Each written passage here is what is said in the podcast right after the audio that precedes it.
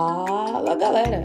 Sejam bem-vindos a mais um Netcast, o podcast da Escola Natasha.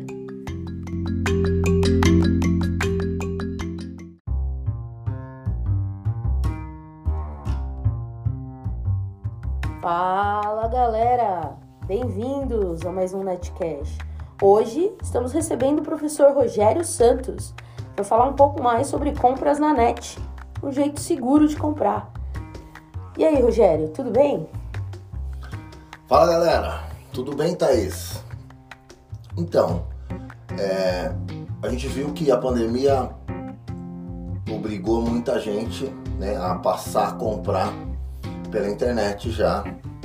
E a gente teve o isolamento social, as pessoas não puderam sair para fazer suas compras, né? Então a gente teve um crescimento aí considerável de abertura de novas empresas e de negócios via internet. Né? Tem até uma, uma informação interessante, né? É que muita gente pensa que é todo tipo de compra pela internet é o e-commerce, né? Mas é, houve uma transformação nesse período. Eu confesso que, como eu sou uma pessoa, uma idade um pouquinho mais avançada, né? Eu não estava muito familiarizado com as com essas novas, esses novos termos e essa nova configuração. Então, é legal a gente fazer esse podcast aqui para esclarecer essas dúvidas das pessoas, né? Mas principalmente é, falar sobre quais cuidados se deve tomar na hora de fazer uma compra pela internet, né? A gente é, tomou cuidado hoje aqui de dar dicas para você antes, durante e depois da compra. É. E então, para a gente avançar no assunto aqui, vale lembrar o seguinte: é, as compras pela internet de 2019 para 2020, período de pandemia, né, início de pandemia, elas cresceram cerca de 40% de quantidade de compras. Em 2020, as compras pela internet somaram 87,4 milhões de reais de movimentação. E é, olhando né, para esse cenário, a gente percebe também que o PROCON é, passa uma informação que as reclamações das compras feitas pela internet subiram 285%. Nossa. E a gente tem visto também muitos golpes, né? Pela internet. Comentava até com você agora há pouco que eu sofri um golpe desse porque não tive os cuidados que a gente vai sugerir aqui. Eu pulei uma etapa, acabei tendo um, um problema aí de não receber um produto que eu supostamente adquiri. É, mas interessante antes da gente é, prosseguir, é, esclarecer né, para as pessoas que compras pela internet, talvez as pessoas pensem que é aquela expressão e-commerce, mas existe uma diferença. É, o que a gente estava mais acostumado realmente é o e-commerce. Como é que funciona o e-commerce? O e-commerce é uma loja virtual, onde o fornecedor ele adquire um material, faz um estoque do material, né? então ele disponibiliza a transação de venda pela internet. Então efetuada a venda, o pagamento, ele envia o material. É, parece simples tal e, e fácil de entender, mas aí quando a gente avança para uma expressão nova que é o marketplace, a gente percebe que existe uma diferença. Então qual a diferença do e-commerce para o marketplace? Como eu disse, no e-commerce o fornecedor, a loja virtual, ela tem que ter um estoque do material é, antes de oferecer a venda. E no marketplace você tem uma plataforma onde é, empresas anunciam os seus produtos para que compradores a encontrem lá naquela plataforma. Então é uma plataforma que tem uma marca famosa e que outros fabricantes, revendedores, distribuidores anunciam seus produtos para que as pessoas possam comprar via essa plataforma e ela ganha nessa transação. Então não há necessidade de estoque para se fazer isso. É, o marketplace então é um local de venda. Né? E ele funciona então é, unindo compradores e vendedores a partir daquela plataforma. É, tem uma outra informação também que eu levantei que vale dizer aqui, é que é, as três maiores empresas de marketplace no Brasil são a Mercado Livre, a Americanas e a Amazon, né? É, marcas bem famosas aí que todo mundo conhece e deve utilizar para comprar.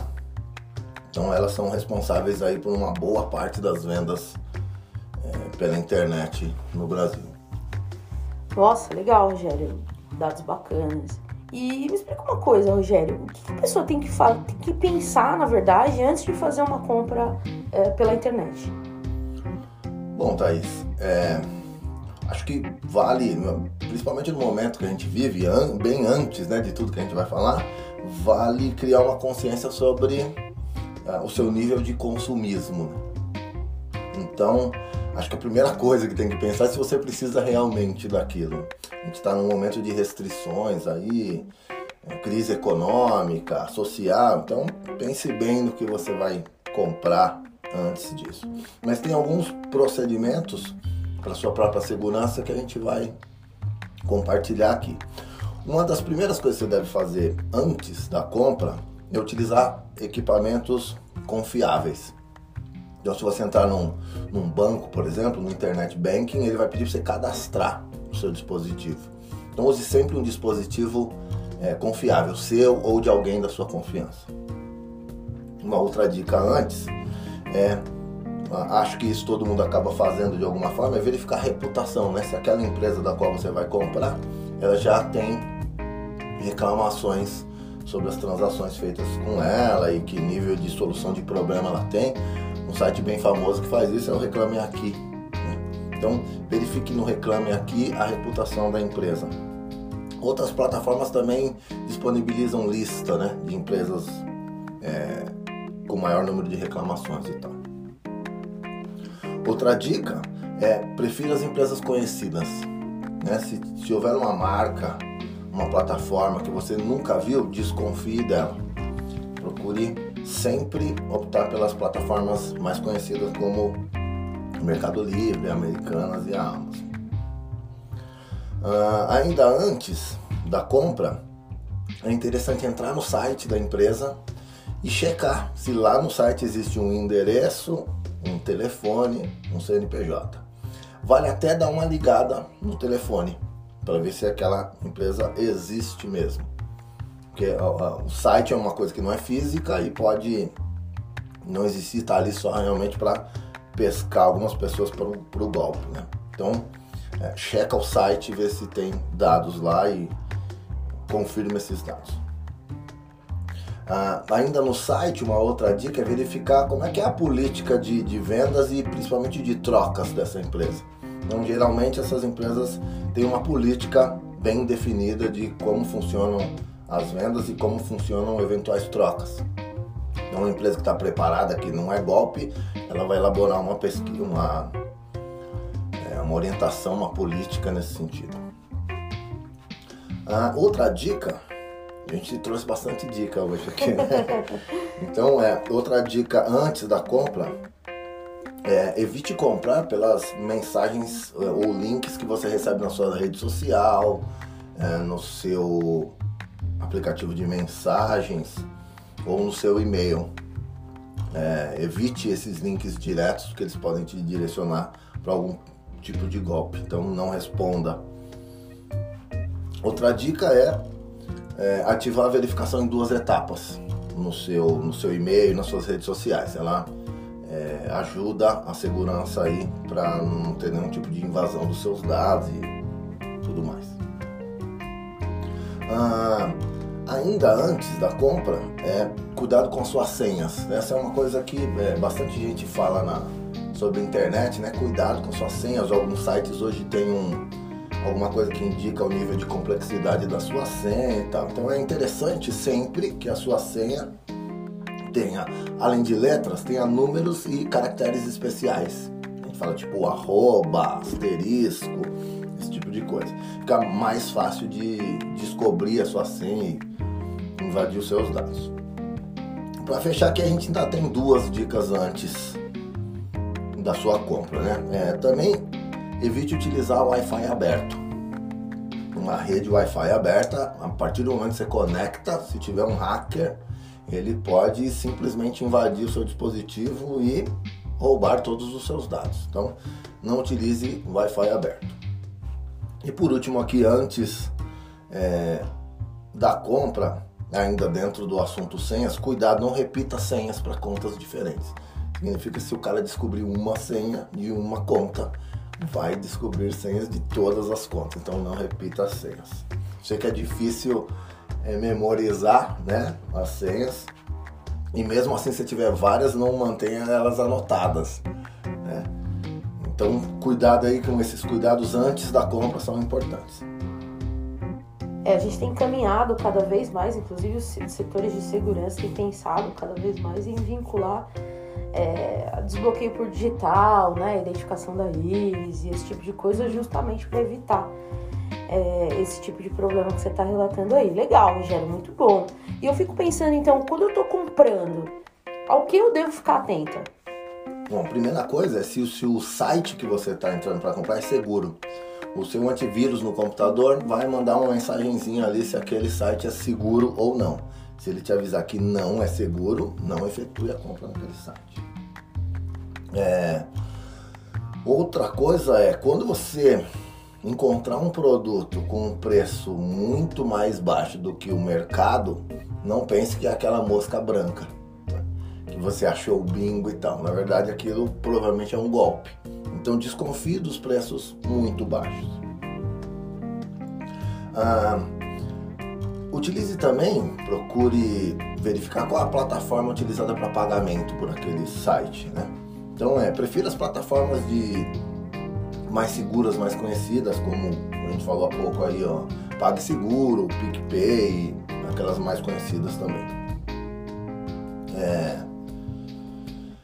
importante também, depois que você efetuar a compra, parece uma praticidade, mas não é recomendável que você peça para que ele salve os seus dados para uma próxima compra. Né? Você, a gente tem transformações na nossa sociedade, isso reflete na nossa legislação.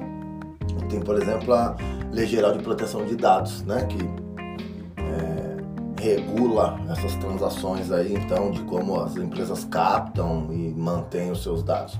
Então, não é recomendável que você salve os seus dados na plataforma. Outra dica é, é quando você for pagar à vista, você optar por pagar à vista, selecione boleto. Quando você vai pagar à vista no cartão, você é obrigado a inserir dados do seu cartão. E aí você insere muitos dados na compra e aí você tem um risco maior de que seus dados é, fiquem expostos né, a qualquer tipo de golpe. Então, se você vai pagar à vista, não vai precisar utilizar cartão, é, opte por boleto. Ah, nunca, em hipótese alguma, forneça senha para qualquer tipo de site. A gente, não sei se você acompanha, acho que a galera acompanha o noticiário, a gente tem a quadrilha do Pix aí que acabou é, fazendo golpes em idosos e que manda uma pessoa para retirar o cartão, pede a senha, tá? Então se você deu o cartão e a senha para alguém, provavelmente você vai levar um golpe. Então jamais forneça senha do seu cartão. Ah, sempre confira a, todos os itens da compra antes de confirmar. A, a, Amazon, por exemplo, tenho certeza que eu uso um pouco mais, ela tem um, um itemzinho lá, um, um ícone onde você confere os itens do seu pedido. Então confira todos eles, endereço de entrega, endereço de cobrança, condições de pagamento, etc. Quantidade de produtos.